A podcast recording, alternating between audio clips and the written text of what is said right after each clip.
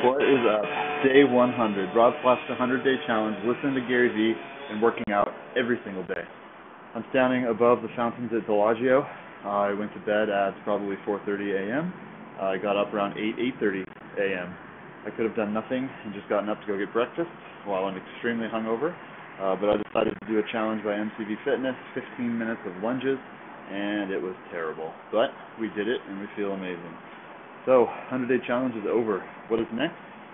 Creating my own piece of something that I can sell online. No matter what it is, I don't know. Maybe it's a book of some sort about how to start a journey. And that's it. Day 100 is here. Enjoying with my friends, my wife, and we're in Vegas, my favorite city. So, it's been a wonderful journey. This is my last podcast for the 100. And if you were to listen to this whole 100 days, thank you much. If you got motivated, amazing.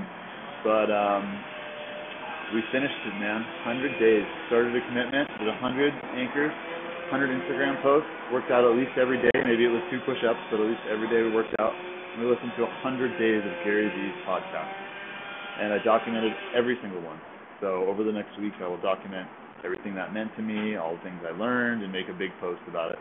But for right now, I'm going to enjoy, have some fun with my friends, let go, go to the pool, chill out, hopefully not lose any more money. It was bad last night. And um, that's it.